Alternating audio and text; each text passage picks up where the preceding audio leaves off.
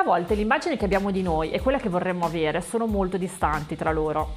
Questa distanza è difficile da comprendere e da accettare, quindi ecco che quando si attraversa questa fase la nostra autostima si abbassa decisamente. È un processo mentale umano e comprensibile, ma che secondo me è bene imparare a riconoscere, perché quando la nostra autostima non è ai massimi livelli, non ci sentiamo pronte per darci il permesso di realizzare i nostri desideri e di uscire dalla nostra zona di comfort, cosa spesso necessaria per raggiungere i nostri obiettivi.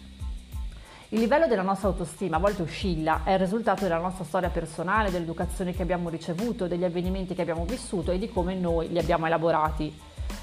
Credo che una buona autostima sia molto utile quando ci si vuole mettere in gioco con un nuovo lavoro, specialmente se si desidera una professione in cui tutto poggia sulle proprie spalle ed è necessario esporsi in molti modi. Quindi, cosa fare quando ci sentiamo piccole, non all'altezza, non in grado di fare qualcosa che invece ci aiuterebbe a muoverci in direzione dei nostri obiettivi? La mia opinione è che in questi momenti rimuginare troppo su pensieri e credenze sia controproducente e rallenti il processo. Quindi il mio consiglio è di dedicarsi a qualcosa di attivo. Ti do tre dritte per smettere di crogiolarti nella negatività e ricominciare di nuovo a sentire una bella energia scorrere. Ti va? uno. Fai sport, uno qualsiasi. L'attività fisica aumenta le endorfine, sostanze chimiche prodotte dal cervello dotate di un forte potere analgesico ed eccitante. Sono dette gli ormoni della felicità. Ritrovare il buon umore non può che giovarla alla tua autostima. due. Se sei in un momento in cui vedi tutto nero e ti senti incapace, prendi un foglio e una penna e scrivi. Scrivi tre cose che hai fatto nella vita e che ti sono riuscite bene. Tre momenti in cui hai superato delle difficoltà, tre momenti in cui ti sei detta cavolo, sei stata brava. Vedrai che troverai ben più di tre cose da scrivere. Lascia che i bei ricordi tornino a trovarti e pensa che se hai superato una difficoltà tempo addietro lo puoi fare di nuovo. tre. Se la tua autostima è in discesa perché sei bloccata da qualcosa che ti spaventa, mettila da parte. Fai qualcos'altro che ti fa paura ma che non c'entra niente con il motivo principale per cui ti stai deprimendo. Supponiamo che tu sei bloccata dal fatto di non avere il coraggio di proporre un servizio fotografico ad un fotografo che ti piace.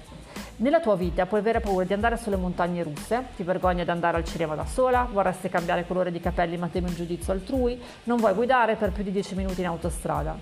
Prendi una delle tue altre paure e affrontala. Vai sulle montagne russe, vai al cinema da sola, vai dal parrucchiere oppure fai un viaggio in macchina. Il superare una difficoltà aumenta la tua autostima. Avere un'autostima alta ti permette di uscire dalla tua zona di comfort e di trovare il coraggio di esporti. La tua mente saprà di aver affrontato qualcosa di pericoloso e di essere uscita vittoriosa, quindi sarà già allenata ad affrontare un'altra sfida. È un po' come i vari livelli di un videogioco. Vedrai che se ti alleni, il mettersi alla prova diventerà un processo automatico. Ne uscirai bene più spesso di quello che pensi e se riceverai un no come risposta saprai di aver salito un altro gradino nella scala della tua crescita personale. Ma ora tocca a te, raccontami nei commenti qual è la cosa che più mette a repentaglio la tua autostima e quali sono le azioni che metti in atto per contrastare questa problematica. Ti ricordo che l'primo di quindici si chiuderanno le iscrizioni per la live class di Webpreneur Academy e che puoi ricevere subito l'audio coaching di Webpreneur Academy semplicemente iscrivendoti alla newsletter. Tre azioni da mettere subito in pratica per partire con il piede giusto e diventare una vera webpreneur ti aspettano.